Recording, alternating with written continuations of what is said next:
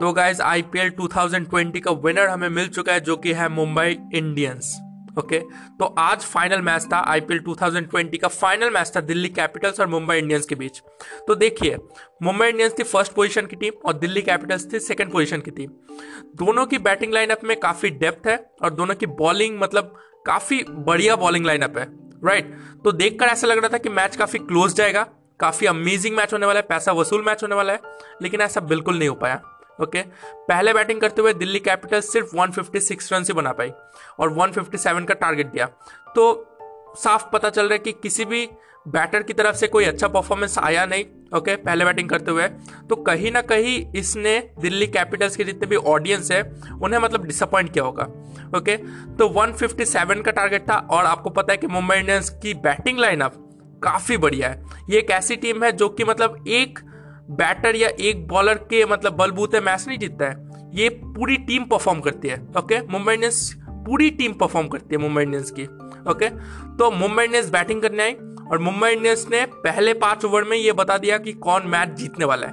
Quinton de Kock ने बारह बारह मतलब ट्वेल्व बॉल्स पे ट्वेंटी रन की धमाकेदार पारी खेली। ओके धमाकेदार पारी आप अगर हाईलाइट देखेंगे, आपको समझ में आ जाएगा। ऐसा कोई बॉल जा ही नहीं रहा था, जिसमें वो एक रन ले रहे थे। वो हर बॉल पे चौका छक्का मार रहे थे ओके तो पहले पाँच ओवर में 50 या 60 रन के आसपास उनका स्कोर था और ये डिसाइड हो गया था कि कौन जीतने वाला है ये मैच लेकिन क्विंटन डिकॉक जल्दी आउट हो गए। 20 रन बनाकर वो आउट हो गए। धमाकेदार पारी खेलने के बाद वो आउट हो गए।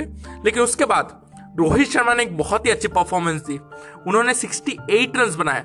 ओके? तो मुंबई की टीम को एक स्टेबिलिटी प्रोवाइड कर दी उन्होंने, ओके? उसके बाद ईशान सूर्य कुमार यादव भी कुछ ज़्यादा कर नहीं पाए, लेकिन ईशान किशन ने 33 रन बनाकर टीम को और एक बार स्टेबिलिटी प्रोवाइड की, ओके? तो 157 का टारगेट कोई बड़ा टारगेट है नहीं तो किस, ऐसा ऐसा ऐसा मतलब ज़रूरी नहीं है कि पूरी टीम को अच्छा परफॉर्म करना पड़ेगा।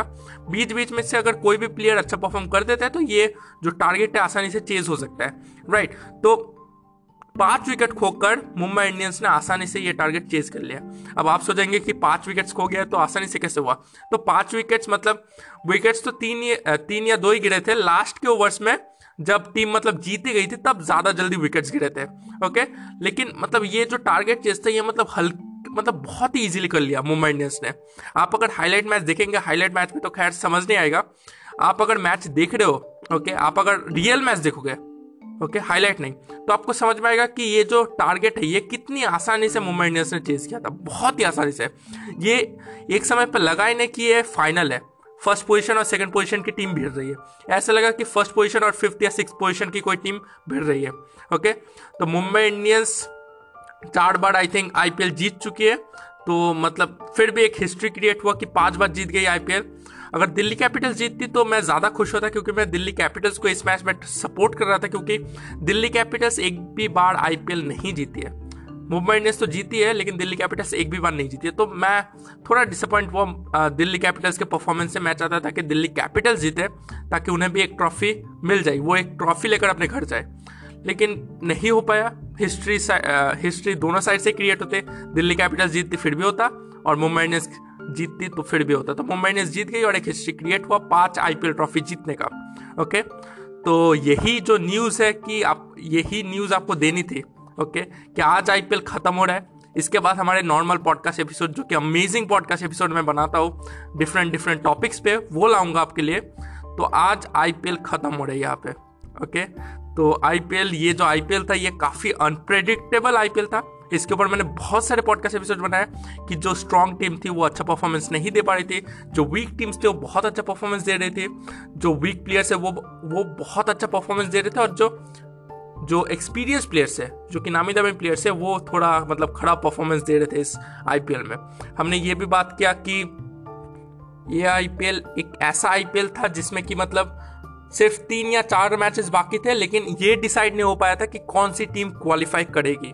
ओके? और एक समय पे ऐसा भी आया था कि जो टॉप की टीम्स थी, उन्हें भी मतलब क्वालिफाई कर पाना मुश्किल हो गया था, ओके? तो मतलब ये आईपीएल काफ़ी अनप्रिडिक्टेबल रहा है और आईपीएल इन 2020 पूरा अनप्रिडिक्टेबल रहा है। तो मुंबई इंडियंस जिसे ऑड टीम्स कहा जाता है कि ये ऑड ईयर्स में ट्रॉफी जीतती है तो ये मतलब बात दर्शाता है ईयर तो ऑड नहीं था, लेकिन ईयर ईयर में जो जो हुआ, सब ऑड था राइट तो ऑड ईयर टीम है मतलब सारे जितने भी ऑड ईयर्स है, उसमें कुछ अच्छा करती है ये टीम तो वो दिखा दिया इसने।